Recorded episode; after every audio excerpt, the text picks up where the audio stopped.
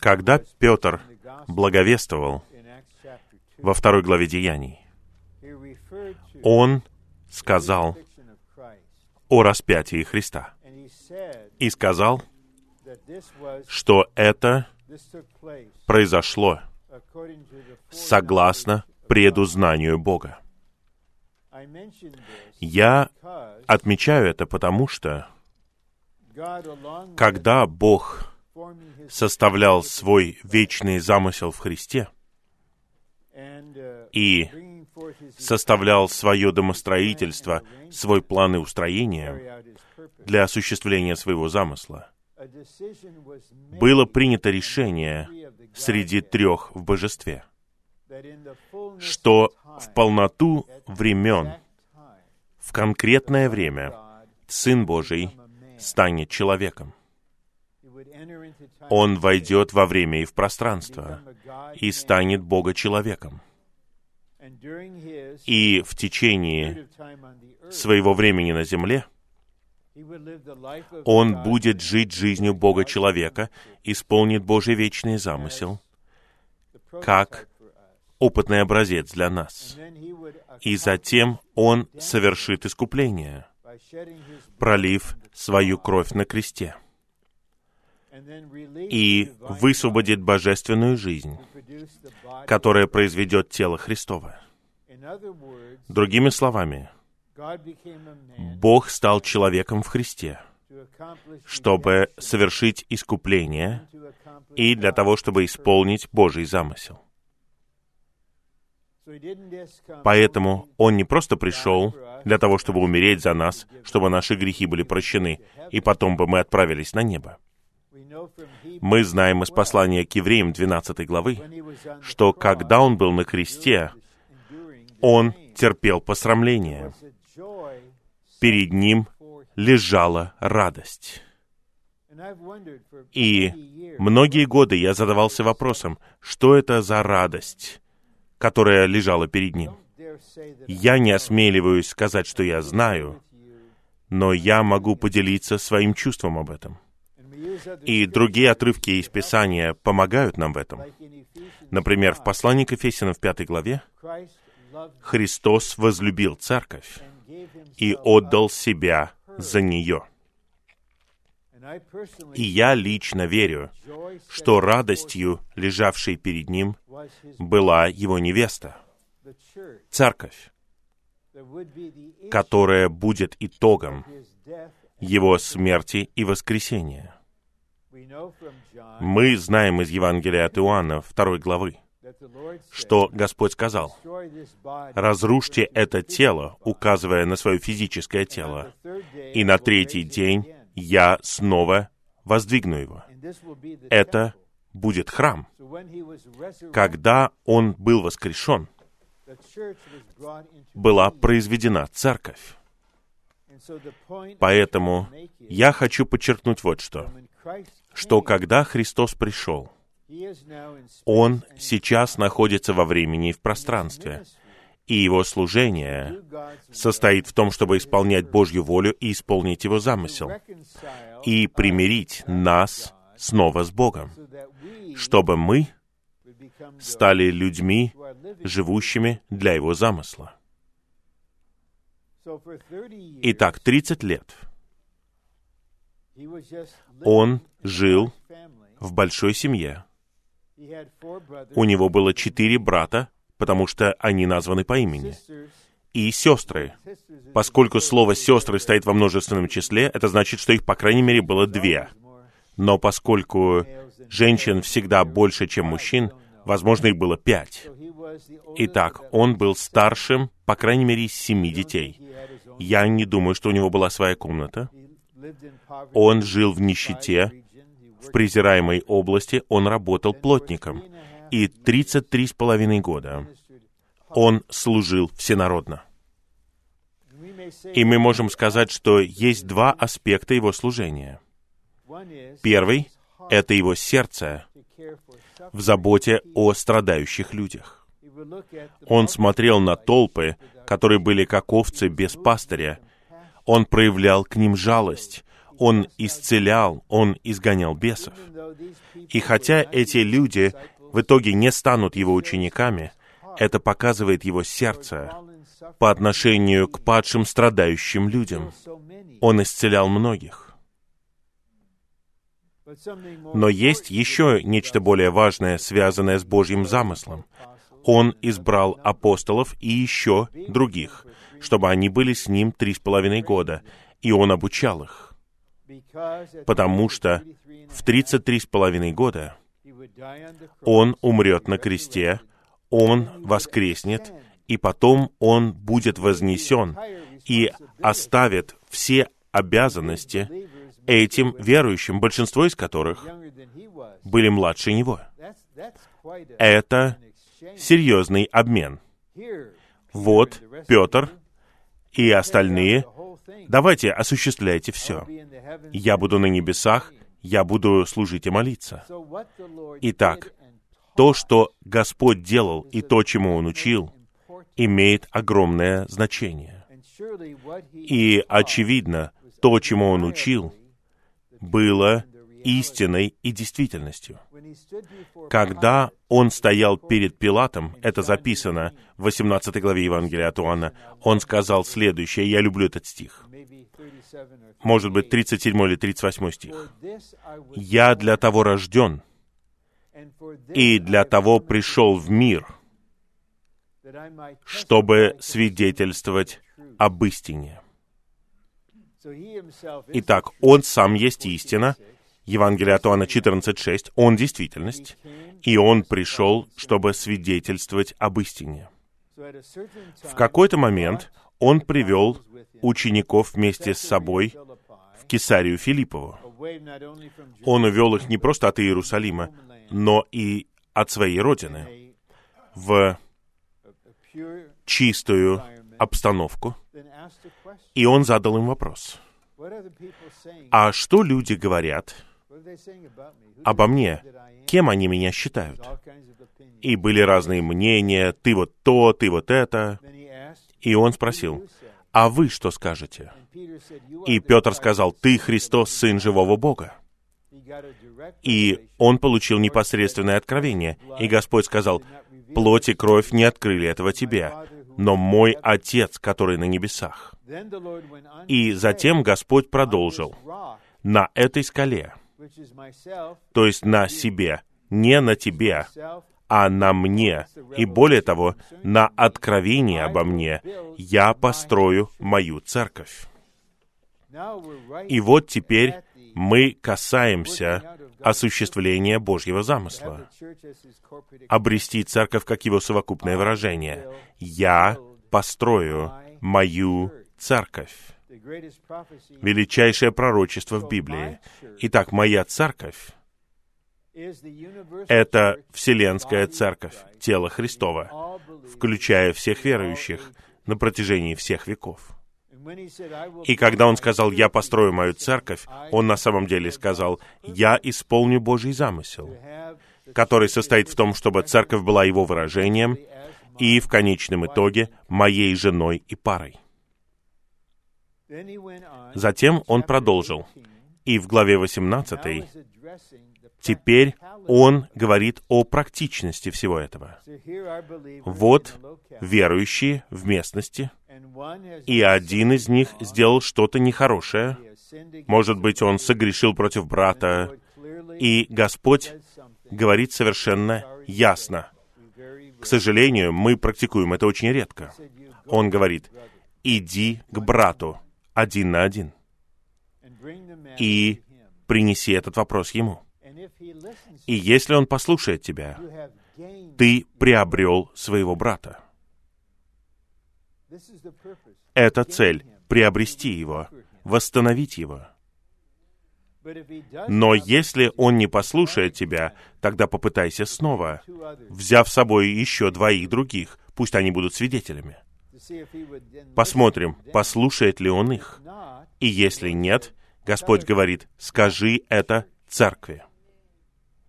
В нашей практике это не означает, что мы встаем на собрании, когда все там, и начинаем говорить о ситуации. Церковь представлена управлением, старейшинами, ведущими братьями. Поэтому мы приносим это церкви. В чем различие между моей церковью и церковью? Церковь здесь — это поместное выражение моей церкви. И церковь — это средство для созидания моей церкви.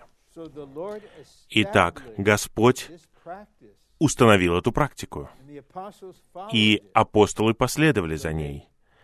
Они воздвигли церковь в Иерусалиме. Она так и называется в 8 главе Деяний. Затем в Деяниях в 13 главе, согласно точному переводу, в поместной церкви в Антиохии. Это норма, согласно Христу. А теперь, вот ситуация. В Евангелии от Матфея в 19 главе Господь показал принцип восстановления. И он сделал это следующим образом. Религиозные руководители пришли к нему и задали ему вопрос о разводе. Если человек хочет развестись со своей женой, может ли он просто получить документ, подписать и дать ей отослать ее? Ты согласен с тем, что это надлежащий путь? И Господь задал вопрос, а что сказал Моисей? Они ответили, Моисей позволил нам это делать. И вот что сказал Господь. Моисей из-за жесткости ваших сердец позволил вам разводиться. Но от начала это не так. От начала. Другими словами, Бог предписал от начала не так. Вот что Он показывает. Два пути, которыми верующие могут применять истину или что-то делать. Первый — это они делают то, что Господь позволяет им делать. Он знает их сердце. Ваше сердце обращено к этому. Тогда, пожалуйста, идите и делайте. Как младший сын. В притче, в 15 главе Евангелия от Луки, он сказал, «Отец, я хочу мою долю наследства». Отец не сказал, «Нет, я запрещаю тебе это делать, ты растратишь все, ты пожалеешь об этом». Он сказал, «Хорошо, вот тебе то, что ты просишь. Хорошо, я тебе позволю это сделать». И мы называем это позволительной волей Бога. Это в каком-то смысле не что-то отрицательное, но это не в центре. И Господь допускает существование на земле римско-католической церкви, всех протестантских деноминаций, разных сект и разделений. Но от начала было не так. От начала, точно так же, как было определенное устроение в отношении брака, от начала была одна церковь в городе. И эта церковь в городе — это поместное выражение уникального тела Христова. И это сохраняет единство. И я уже отмечал, что в Откровении, в первых трех главах, сам Господь говорит о церквях и обращается к церквям. Можно ли представить себе что-то более ясное? Он говорит вестнику церкви в Эфесе, церкви в Смирне, церкви в Пергаме, церкви в Фиатире, церкви в Сардах, церкви в Филадельфии, церкви в Лаудикии. Совершенно ясно, совершенно нормально. И в самом конце книги Откровения он говорит, «Я Иисус, и я послал моего ангела засвидетельствовать вам это для церквей». И Откровение — это обращение к церквям, и оно было послано церквям. Но произошло вот что. Что-то еще поднялось и заняло место, приготовленное Богом. И Господь пророчествовал об этом в двух местах. Первое — это Евангелие от Матфея, 13 глава. Он говорит, вот что произойдет. Семя сажается, и оно должно быть просто ежегодным растением, но оно станет огромным, большим деревом. И птицы будут гнездиться в нем. И святые говорят, о, это рост церкви. Нет, это изменение природы. Вместо травы теперь есть безобразное дерево. И птицы, которые гнездятся в его ветвях, это птицы, которые съели семя благовестия царства. Об этом тоже говорилось там. И потом он говорит, что женщина возьмет закваску и тщательно перемешает ее с тонкой мукой. И эта женщина обозначает Иезавель и Феатиру, которая приносит что-то языческое, мирское, и смешивает с чем-то божественным, потому что тогда людям легче принимать все это. Затем он говорит о очень драгоценной жемчужине и о сокровище, скрытом в поле. Господь не был удивлен. Он знал, что будет деградация на протяжении истории.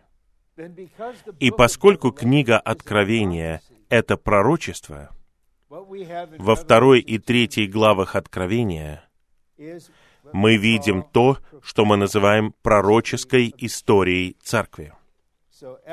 Итак, Эфес — это период времени сразу же после апостолов.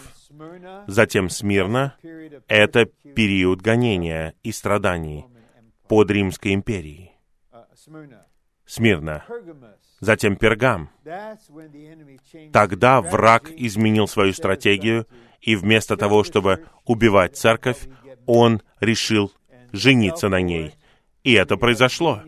И так появился союз между Римской империей и христианством как религией. И в конечном итоге Фиатира — это римско-католическая церковь. Сарды — это деноминации. Филадельфия — это восстановленная церковь. И Лаудикия — это деградировавшая восстановленная церковь. Это произошло в XIX столетии.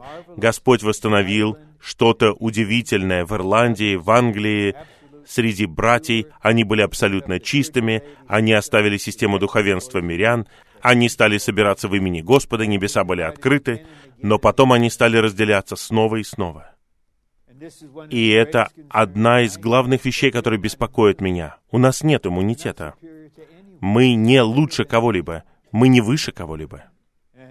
И каждая клетка моего существа сопротивляется падению от Филадельфии к Лаудикии. Итак, принцип восстановления, который я отмечал в 19 главе Евангелия от Матфея, применяется к церкви. Прежде всего, ему нужно было восстановить много истины, потом переживания и разные практики. И в конечном итоге он достиг точки, когда ему необходимо восстановление одной церкви в одном городе. И Господь воздвиг в Китае двух чрезвычайно одаренных людей. Только Бог знает уровень ума брата Ни. У него была фотографическая память. Его даже проверяли, его просили читать газету, и потом его спрашивали, он изучил всю историю и разные учения, и он все это сверил с Писанием. И все это было перелито в брата Ли, который также обладал невероятной способностью. Господь привел это все в воскресенье. Мы говорим это, потому что мы не последователи Ни или Ли. Мы не берем себе какого-то названия, мы не деноминация, но мы признаем, что Господь отправился в Китай, и Он использовал этих людей, и Он проделал замечательную работу. И мне просто грустно, что люди в Соединенных Штатах не открыты для того, что приходит с Дальнего Востока. Почему? Потому что это предвзятость. Почему вы не принимаете то, что от Господа? Возможно, Господь совершит большое движение в Африке, и у Него будет сильное движение в Африке. Почему бы нам не принять то, что Он делает в Африке? Почему мы говорим об этом? Потому что сейчас нам нужно увидеть, что церковь с артиклем, церковь, поместная церковь — это средство, при помощи которого Бог исполняет свой замысел. Но все было потеряно. Все исчезло в истории. Вы не видите поместные церкви в четвертом столетии. Вы не видите их в четырнадцатом столетии. Но должно было произойти восстановление. И это восстановление показано в прообразе в истории народа Израиля. Когда было возвращение из Вавилона в Иерусалим. Это было восстановление. Божьи люди знали, что только в Иерусалиме они могут построить храм. Это избранная почва. В Вавилоне они могут воздвигать синагоги, но они не могут построить храм. И Иеремия пророчествовал о том, что через 70 лет пленение закончится. И Даниил молился об исполнении этого пророчества. И тогда Господь возбудил дух Кира, царя. И он воодушевил многих вернуться в Иерусалим. Их дух был возбужден. И они заплатили цену. Небольшое число. Большинство поселилось в Вавилоне, у них были бизнесы, они там вырастили своих детей, они женились там. Не надо впадать в крайности, не нужно возвращаться в Иерусалим. Что там вообще? Но некоторые вернулись. Они восстановили храм, восстановили город. И поскольку они вернулись, пророчество о рождении Христа исполнилось. Если бы они не вернулись, это пророчество не было бы исполнено, потому что оно должно исполниться там. Принцип сейчас такой же. Это относится к нам в восстановлении подлинной церковной жизни, не идеальной церковной жизни, несовершенной церковной жизни. Если и существует совершенная церковная жизнь, и я туда приеду, вот поскольку я туда приехал, она уже не будет совершенной. Возможно, вы совершенны до тех пор, пока я туда не приеду. И я не говорю смиренно. Вы узнаете этого человека, и теперь вы официально несовершенная поместная церковь. Вот что Бог хотел сделать. Почему?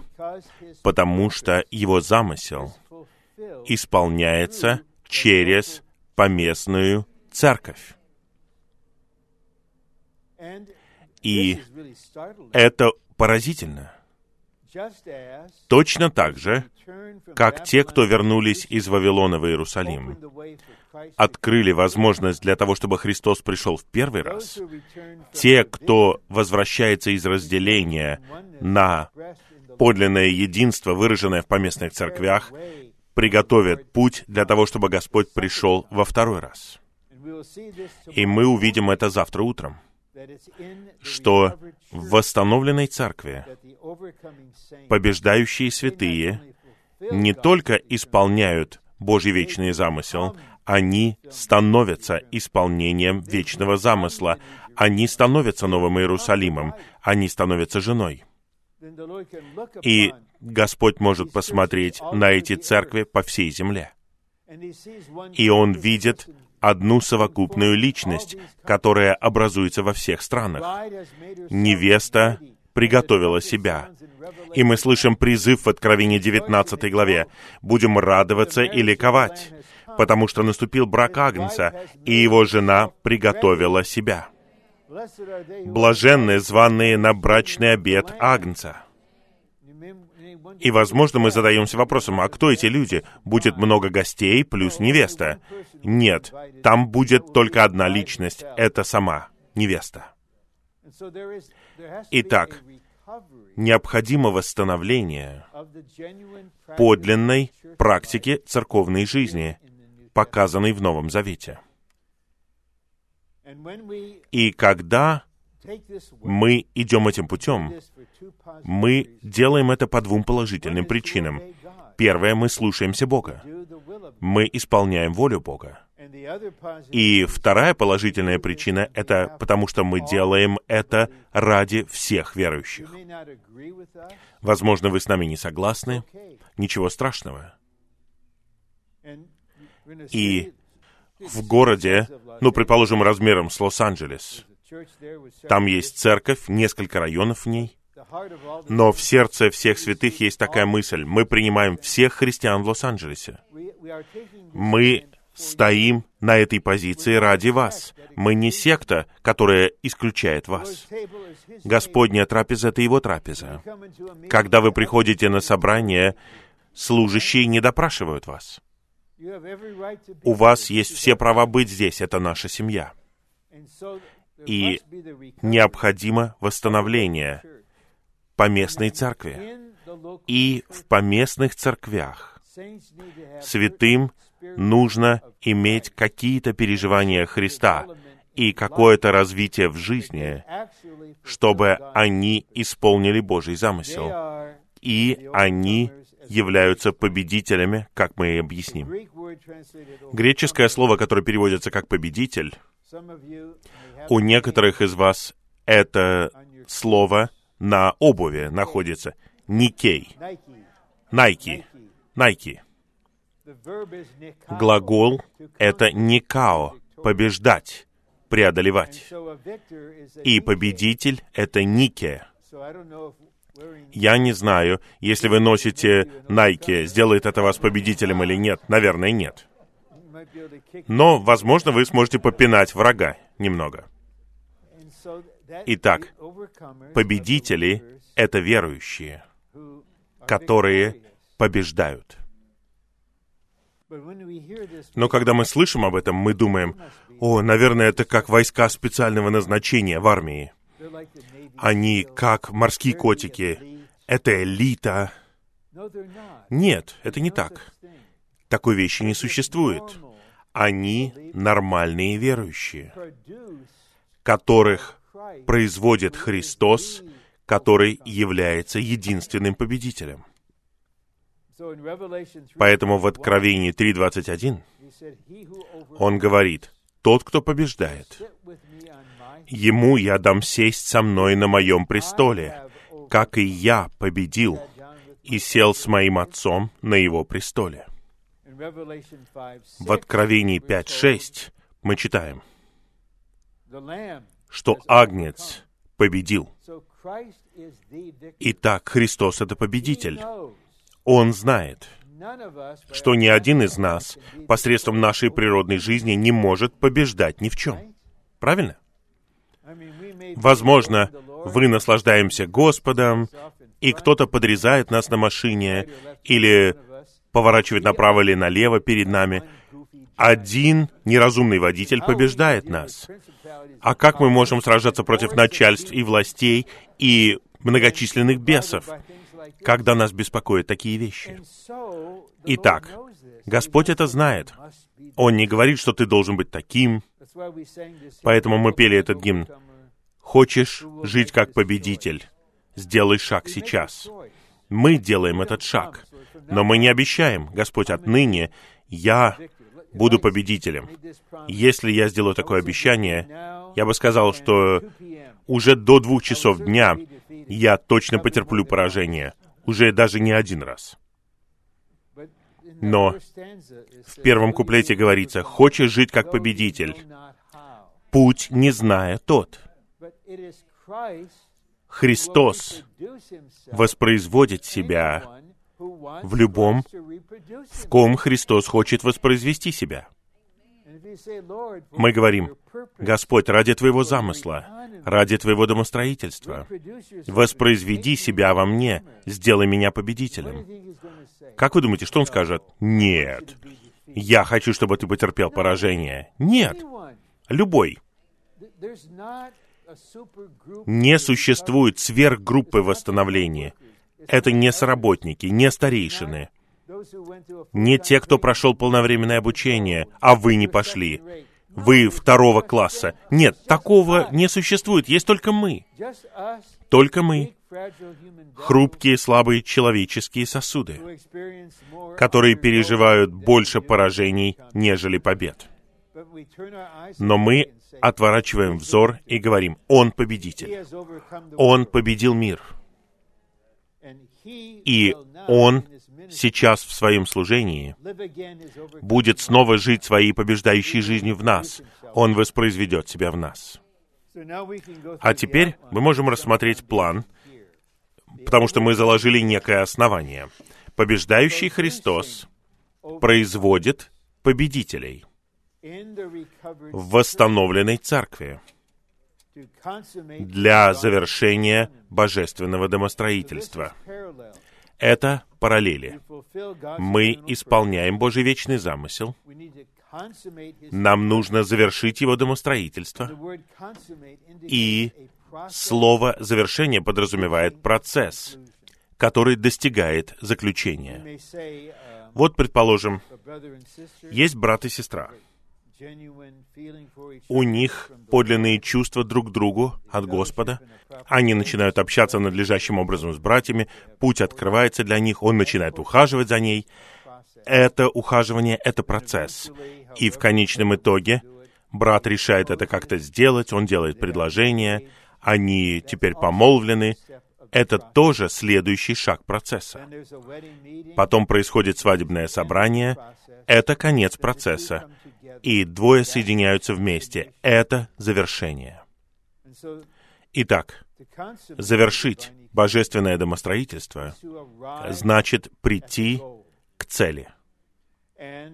И восстановленная церковь с победителями придет к этой цели.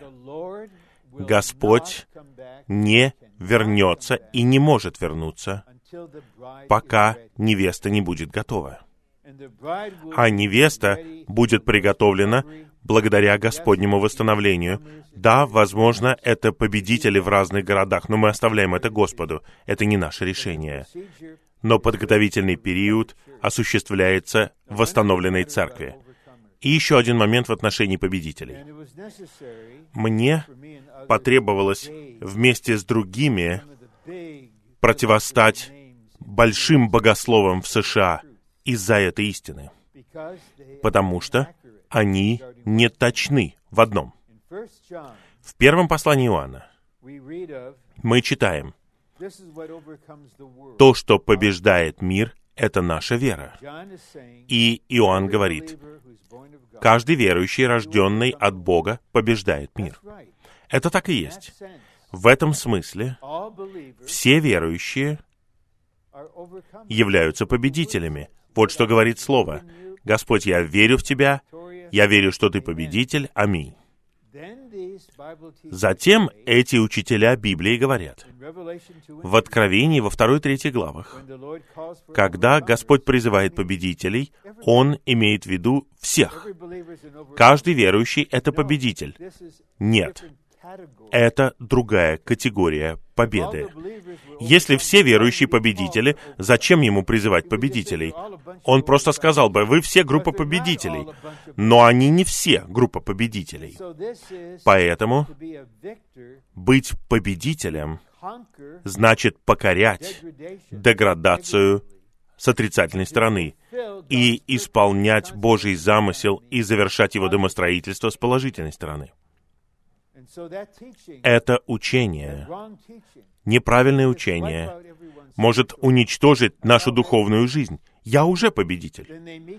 И когда они встретятся с Господом у судного престола Христа, и у Господа другой взгляд, и Он скажет, посмотри на этого человека, Watchman Ни. Ты соответствуешь ему? У тебя есть та зрелость, которая есть у него? Вот описание того, как он служил. Ты такой же? Я понимаю, что тебя повели неправильным путем. Поэтому к тебе будет меньше претензий.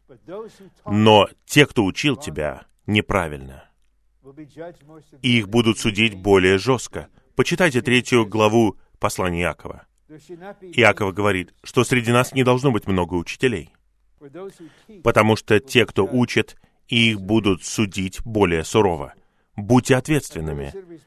Братья, если мы ответственны, то я ответственен в высшей степени.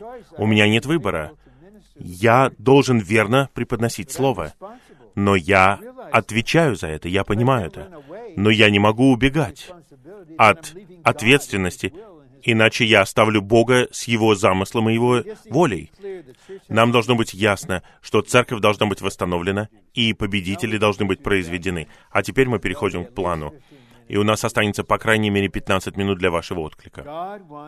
Бог хочет закончить этот век. Аминь. И принести век царства.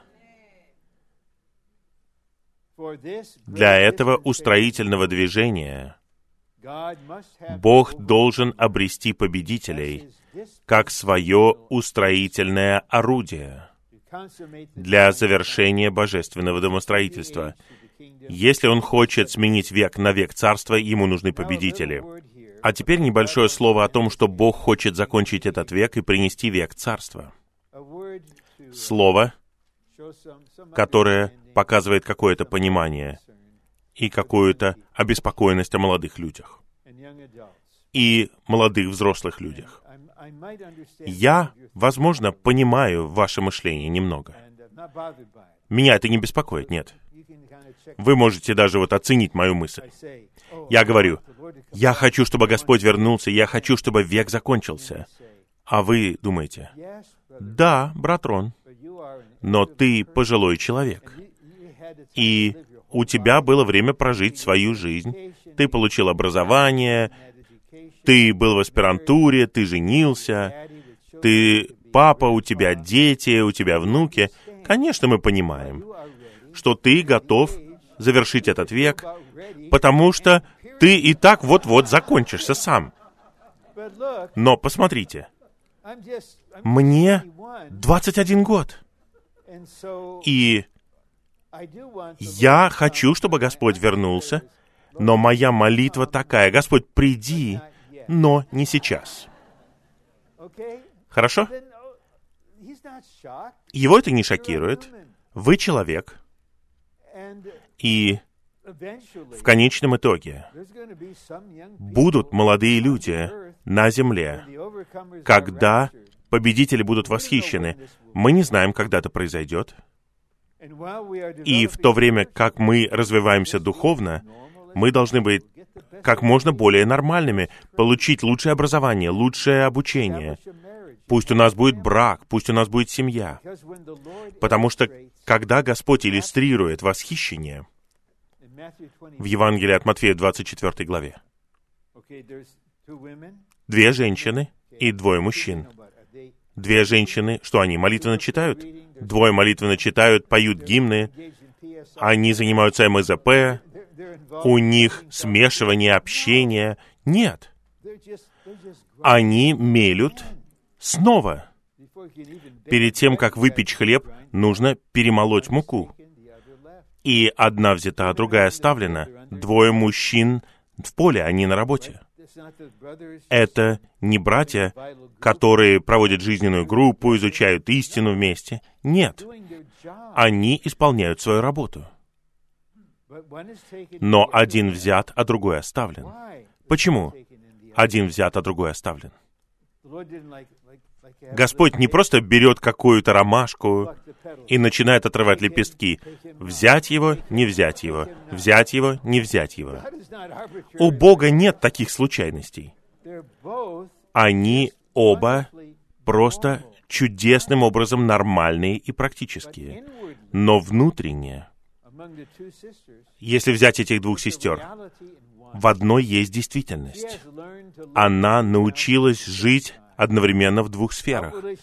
Внешне она делает все это день за днем, но внутренне она в слитом духе, она живет в другой сфере одновременно, она может откликаться внутренне, получать чувство от духа, и она просто ощущает в то время, как она мелет.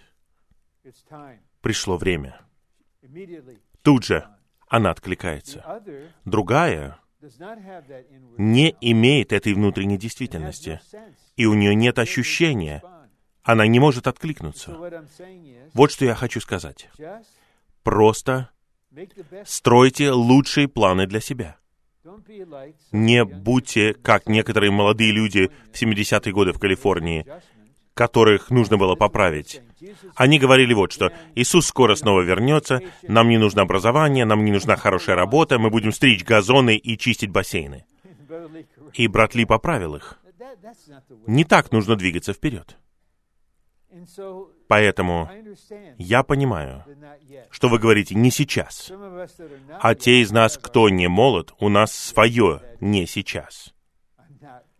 Я еще не готов. Дай мне чуть больше времени. Но в конечном итоге мы все выходим из себя. Мы просто выходим из себя и говорим, Господь, я хочу, чтобы ты завершил этот век. Я хочу, чтобы ты покончил со злом на земле. Я хочу, чтобы желание твоего сердца исполнилось. А пока просто приходите к Господу такие, какие вы есть. Вы говорите Господу, Господь, я хочу, чтобы ты вернулся, но предпочтительно, чтобы мне было 87 лет. А что вы скажете своим правнукам? Можете передать им такие же слова. Да. Итак, я хочу ясно показать вам, у нас нет такой духовности, которая сводит на нет нормальность человеческой жизни на любом этапе. Поэтому, когда ко мне приходят рекламы по электронной почте, я не знаю, откуда у них мой адрес, кто-то продал мой адрес им, и что они думают? Они предлагают мне какое-то средство против старения. Во-первых, я не верю, что это работает. Во-вторых, я не хочу этого. Я просто хочу быть нормальным Бога-человеком на том этапе жизни, на котором я нахожусь. Я не молодой человек. Я не среднего возраста. Средний возраст, наверное, заканчивается в 70. Я помню, однажды я спросил врача, специалиста, который лечит пожилых. Я спросил, а когда человек становится пожилым официально? Когда человек считает себя пожилым? Он подумал и сказал 75. Ну, для меня это уже прошедшая история. Пожалуйста, не надо предлагать мне средства против старения. Не надо предотвращать морщины, не надо э, избегать палочки. Нет. У меня есть образец. Я наблюдал за братом Ли. Я был с ним в тот день, когда он ушел к Господу. Мы сказали ему последние слова. Ему было почти 92. Вот образец. Но я говорю, Господь, сохраняй меня здесь, пока тело нуждается во мне, пока Ты нуждаешься во мне. Но моя надежда — восхищение. Восхищение. Аминь. Поэтому я хотел бы сказать об этом. Не надо осуждать себя за то, что вы нормальные брат или сестра на определенном этапе. Поэтому мы поем «Приди, Господь Иисус». Мы любим этот гимн. Господь знает наше сердце. В конечном итоге вы сможете сказать, «У меня теперь есть выбор. Ты даешь мне выбор, пройти через великую скорбь или быть на свадебном пире. Я не думаю, что земля будет таким приятным местом на этом этапе, поэтому возьми меня». В любом случае, вот что делают победители. Они меняют век. А теперь у нас есть длинное определение Божьего домостроительства. Я просто прочитаю его вам и не буду ничего говорить. Домостроительство Бога состоит в том, что Бог стал плотью, прошел через человеческое житие, умер, воскрес и стал животворящим духом, чтобы войти в нас как жизнь и раздавать в нас Бога чтобы мы были преобразованы для произведения Церкви. Церкви, которая есть тело Христова, Дома Божьего, Царства Божьего и пары Христа, окончательной суммой которой является Новый Иерусалим. Третий пункт. Только восстановленная церковь может исполнить Божий вечный замысел. Вот один момент. Если есть кто-то, молодой человек, который любит Господа, и который хочет служить Господу, и он находится в деноминации, и он чувствует, что Господь призывает его служить ему, его направят получить обычное высшее образование, затем пойти в богословскую семинарию и получить профессиональное богословское образование, и потом вас рукополагают.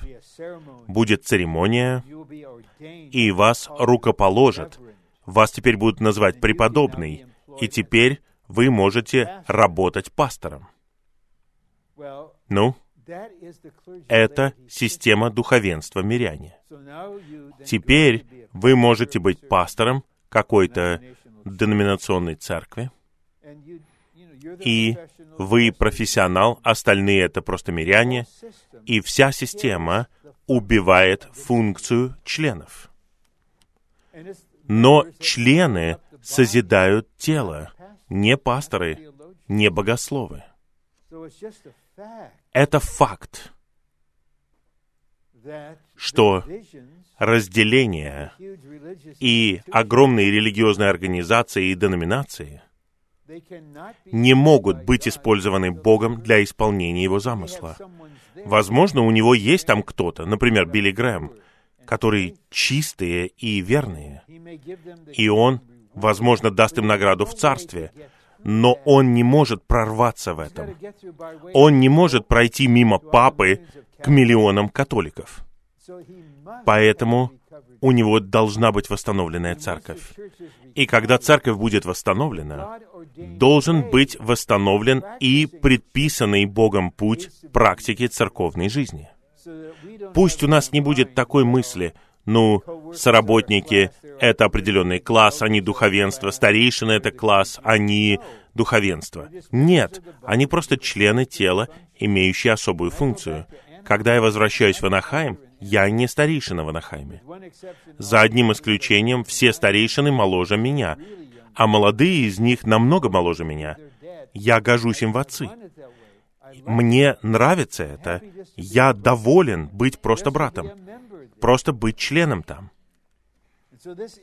Это показывает, что только в восстановленной церкви Божий вечный замысел может исполниться.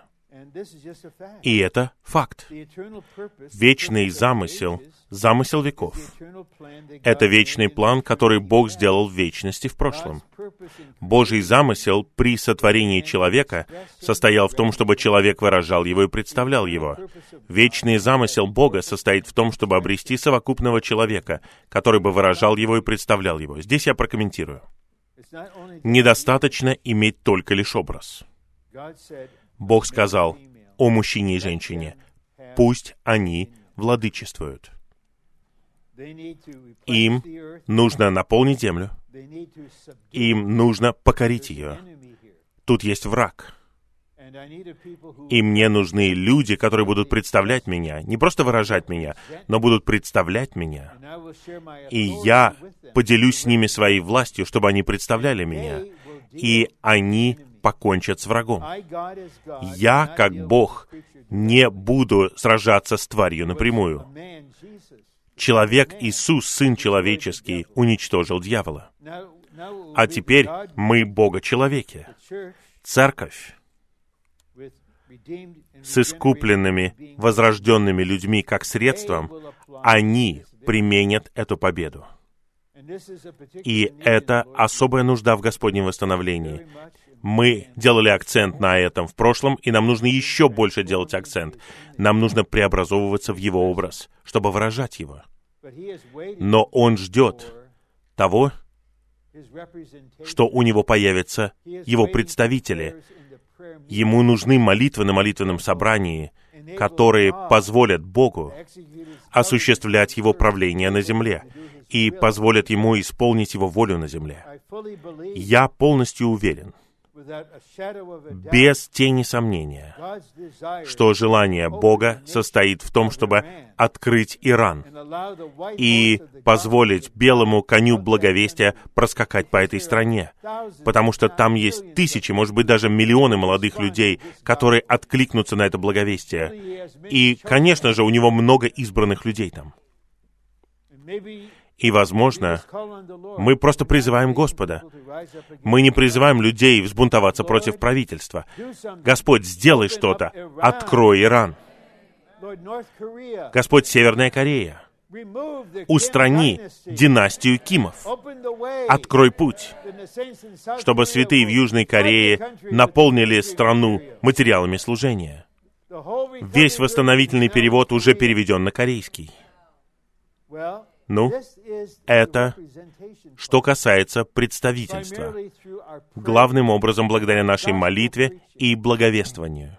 Евангелие от Матфея 24:14. Господь говорит, что это благовестие Царства должно быть проповедано по всей обитаемой земле, и тогда придет конец. Поэтому Господь, земля Господня, династия Кимов там уже довольно давно. Господь, примени свою власть, примени свое правление, пусть исполнится Твоя воля, пусть Твоя воля исполнится в этих странах, открой их. И я знаю одного человека, он готов. И сестра, на которой он женится, готова. Он готов. Он полон побуждения быть в арабскоговорящем мире и проповедовать благовестие Царства любой ценой. Любой ценой. Он не пытается быть героем. Поэтому представлять Господа — это нечто великое. Поэтому в изучении кристаллизации чисел во второй части мы говорили об образовании войска, нам нужно достичь духовного 20-летнего возраста. Это значит закончить духовный подростковый возраст и войти во взрослый возраст. Вы еще не на четвертом этапе переживания жизни. Вы на этапе созревания. И отсюда вы перейдете на следующий уровень зрелости, потом на следующий, на следующий, до конца своей жизни. Потому что Он сделает это через церковь. Вечный замысел Бога состоит в том, чтобы обрести совокупного человека, который бы выражал его и представлял его. Итак, особенно в молитвенном служении церкви, в проповедовании благовестия Царства, и это благовестие говорит людям, вам нужно повернуть разум, покаяться, и тогда мы переносим вас из сатанинского царства в царство Сына Божьей любви и мы погрузим тебя в воду, мы крестим тебя в имя Отца и Сына и Святого Духа, и будет радость на небе по поводу каждого покаявшегося грешника, любого, кто крестится. Теперь подпункты. О, извините, четвертый. Будучи знамением, церковь Филадельфии предизображает восстановленную церковь. Это символ. Церковь Филадельфии пророчески изображает церковь братолюбия, то есть надлежащую церковную жизнь. Никаких классов. Та же самая любовь друг к другу. И Господь будет работать в нас, чтобы у нас больше не было никаких предпочтений, у нас не было бы никакой предвзятости, никакого предубеждения, никакой дискриминации, одинаковая любовь ко всем верующим. Это так сладостно. Б. Выдающаяся характеристика церкви Филадельфии состоит в том, что она соблюдает Слово Господа. Поэтому мы любим Слово Божье, мы изучаем его, молимся над ним, мы принимаем его в себя. Мы позволяем Слову Христову обитать в нас богато. Мы любим Слово. Мы все проверяем Словом. Все, что я представляю здесь, проверено Словом. Мы как верийцы. Они приняли Слово Павла. И потом они исследовали Писание не для того, чтобы спорить, а для того, чтобы проверить, так ли все это. Мы все проверяем Словом.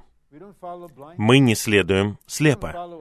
Мы не следуем за человеком, как за человеком. Мы следуем за видением, мы следуем за истиной. Мы следуем за Словом. В. В Откровении 3.8 Господь Иисус говорит, что церковь Филадельфии не отреклась от Его имени. Ну? Когда я был маленьким мальчиком, мои родители водили меня в воскресную школу, в финскую апостольскую лютеранскую церковь. Это другое имя. Я не вижу такого имени в послании к римлянам. А вы? А в послании к галатам? Нету финской? Нет апостольской? Финской апостольской? Нету? Это другое имя. Пресвитерианцы — другое имя. Методисты — другое имя. В XIX столетии, когда были воздвигнуты братья, они отбросили все имена. Это было в Англии, где есть система классов. И те из них, кто были леди такая-то, сэр такой-то, они все отбросили свои титулы. И они просто стали обычными людьми, просто братьями. И они не брали себе другого имени. У нас тоже нет имени. Я живу в Анахайме. Я часть церкви в Анахайме, но это не наше название. Это просто определение. И это не мелочь. Мы собираемся не в имени какого-то человека. Мы собраны в имени Господа. Он единственное имя, которое у нас есть. Он наш муж. Мы берем его имя. Восстановленная церковь не только вернулась полностью к Господнему Слову, но и отказалась от всех имен, кроме имени Господа Иисуса Христа. Итак, я перешел из финской апостольской лютеранской церкви в объединенную пресвитерианскую церковь. Вы, наверное, думаете, а почему он туда перешел? Ну, наверное, Рон изучал богословие, изучал Кальвина, изучал Новый Завет. Нет. Мне было 15 лет. И у меня была симпатичная подружка Джейн. И она пригласила меня на особое собрание в своей объединенной пресвитерианской церкви. И я пошел туда. Потому что она там была. И потом я услышал, что через несколько месяцев пройдет особая христианская конференция в августе. Она будет длиться неделю. И все мои друзья едут туда. И Джейн поедет туда. И я решил поехать туда, чтобы быть с ней. И вот мы поехали. Это был студгородок. И после собрания в День Господень мы возвращаемся в город, и я вижу, что Джейн идет за ручку с неприятно выглядящим студентом, который обслуживал столы. Она бросила меня, она оставила меня, и я застрял на этой конференции на неделю. И что мне делать? Ну, я слушал проповедь одного человека, и жалко, что я не могу этого сказать ему. Не знаю, позволит ли мне Господь сказать ему это. Но когда мы будем в новом небе и новой земле, я могу сказать ему, доктор такой-то, я был спасен на этой миссионерской конференции в 1955 году. Я хочу, чтобы ты знал, что я был спасен независимо от тебя. Потому что, если бы я слушал только тебя, я бы отверг все. Потому что ты переливал в нас страх. Но вслед за тобой говорил человек, который проповедовал Христа. И я откликнулся на него. И в субботу вечером у нас было собрание свидетельства, я встал, и Господь вошел в меня. Вот так я стал пресвитерианином. И я не знал, куда еще идти, пока я не ушел из всей этой системы в 1966 году. И тогда я пришел в Господнее восстановление. Итак, пожалуйста, не надо входить в церковную жизнь, потому что здесь ваш бойфренд. Возможно, это будет ваш вход, но это не должно быть определяющим фактором. Хорошо. Пункт Д. Возвращение к чистому слову от всех ересей и традиций, и к возвышению имени Господа, отказавшись от любого другого имени. Это самое воодушевляющее свидетельство в восстановленной церкви. Так просто одно слово, одно имя, одна любовь. Победителей производит побеждающий Христос, как семикратно усиленный Дух. И у них есть бремя созидать тело Христова в качестве приготовления невесты Христа. Победители производятся. И семикратно усиленный дух — это толкование фразы «семь духов». Это описание Божественного Духа, который усилен. Когда Господь действует в нас усиленным образом, Он может сделать многое за месяц. Если есть кто-то, кто слышит мой голос, если вы ушли из церковной жизни на какое-то время, я знаю, некоторые 20 лет, 30 лет блуждали, и вот они возвращаются. И мы рады, и они рады. Но тут приходит враг и нападает на них, и говорит, «Да, ты вернулся, но слишком поздно. Ты потратил слишком много времени, у тебя ничего не получится. Ну, нам нужно закрыть лживые уста врага. И мы приводим стих из Иоиля. Бог говорит, «Я восполню тебе годы, которые пожрала саранча». Господь возвращает вас домой не для того, чтобы принести вам разочарование и сказать вам, что слишком поздно. Я сказал братьям вчера, они совершенно разного возраста. Некоторые из них примерно моего возраста. И я хотел воодушевить их искренне не слишком поздно. Ни для кого из нас. И никто из нас не слишком стар. Это ложь от врага. Господь, ради Твоего замысла и домостроительства сделай меня победителем. И Он это сделает. И Он сделает это, помимо прочего, когда Он будет применять в вашей жизни послание к Римлянам 8.37. Павел говорит, что во всем этом мы более чем побеждаем через Христа, который возлюбил нас и отдал себя за нас. Его любовь к нам такая сильная. И Павел изобрел греческий глагол. Мы переводим его на английский язык как «более чем побеждаем». Это «хюпер никао», то есть «сверх побеждаем» вы сверх победите, не просто еле-еле победите. И именно любовь Божья к вам даст вам возможность сделать это. Вы не просто еле-еле победите и с трудом протиснетесь в царство и получите какой-то дальний кусочек царства на тысячу лет. Нет. Я знаю, что какие-то большие парни получат Сидна и так далее. Нет, нет. Почитайте 2 Петра, 1 главу, стихи с 5 по 11. Мы растем в жизни, и потом мы получаем богатый, обильный вход в Царство.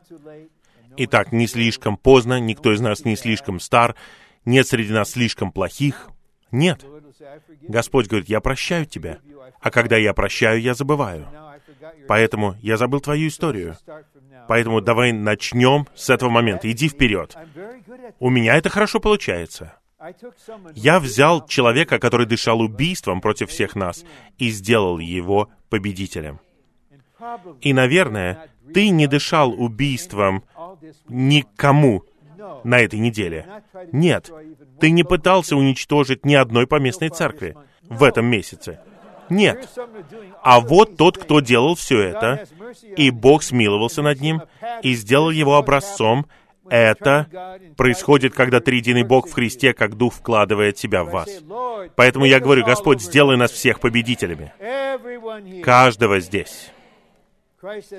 Христос, как семикратно усиленный Дух, производит победителей,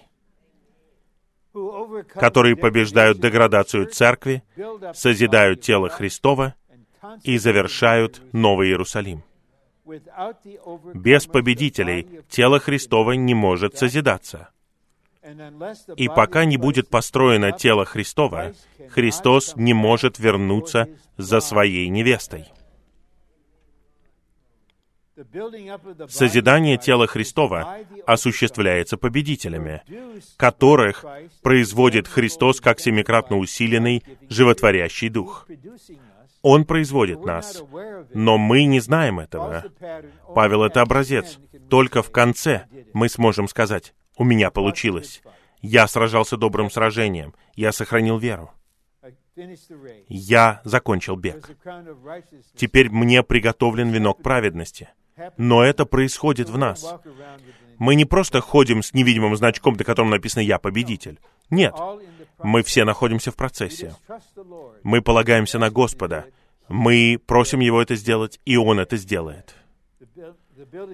Созидание тела Христова победителями в этом веке предназначено для начального завершения Нового Иерусалима в веке Царства и в конечном итоге для полного завершения Нового Иерусалима в новом небе и новой земле.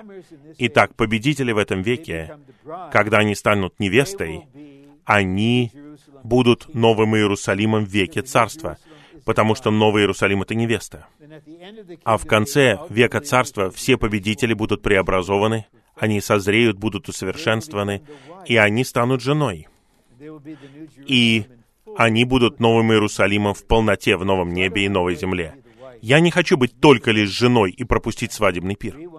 Мы хотим быть на свадебном пире и хотим быть его невестой. И чтобы у нас был замечательный день свадьбы, который продлится тысячу лет. Какой-то будет чудесный медовый месяц. И Господь, возможно, скажет, «Дорогая, мы отправляемся в поездку».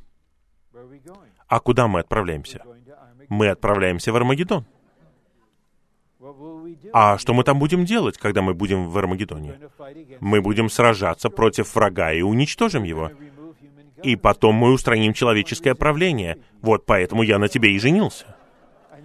Мне нужна была жена-воин. Не жена, которая беспокоится, а жена, которая способна воевать. И сестра Ли в 95-летнем возрасте попросила меня прийти и помолиться со многими другими святыми. И она сказала, я участвую в духовной войне. Я хочу, чтобы вы молились со мной. И в итоге, конечно же, невеста, она спросит, а что мне надеть, когда я пойду в Армагеддон? Он ответит, твое свадебное платье — это твоя одежда для сражения. Пойдем. И Возможно, что Господь придет и уничтожит врага дыханием своих уст, и потом Он скажет врагу, «Видишь это? Мою невесту. Помнишь, что ты сделал с ней?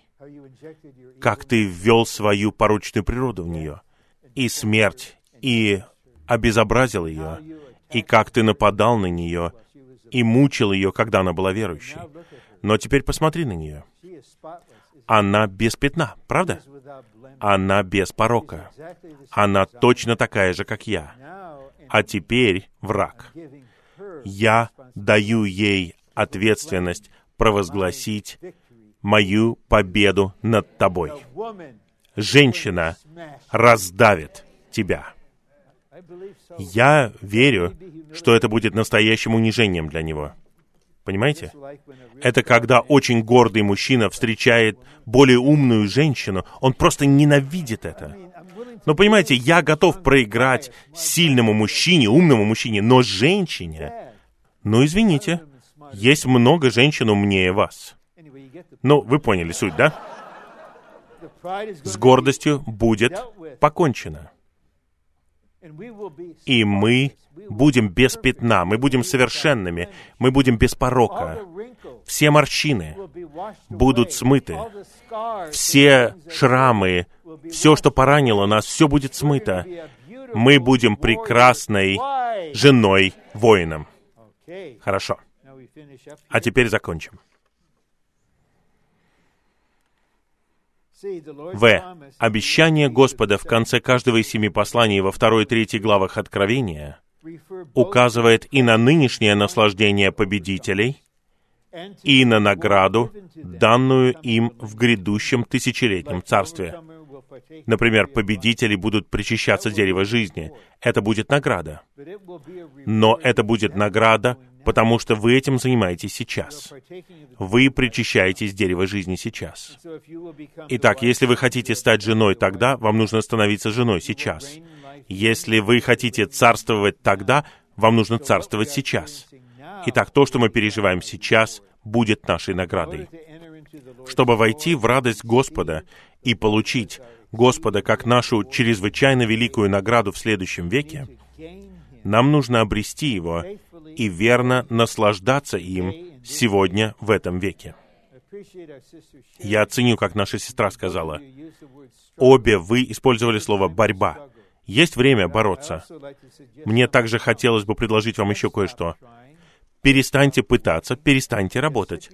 Просто сядьте перед Господом, обратите сердце к Нему, откройтесь Ему и скажите, «Господь, внедряй себя в меня, наполняй меня всеобъемлющим богатством Христа».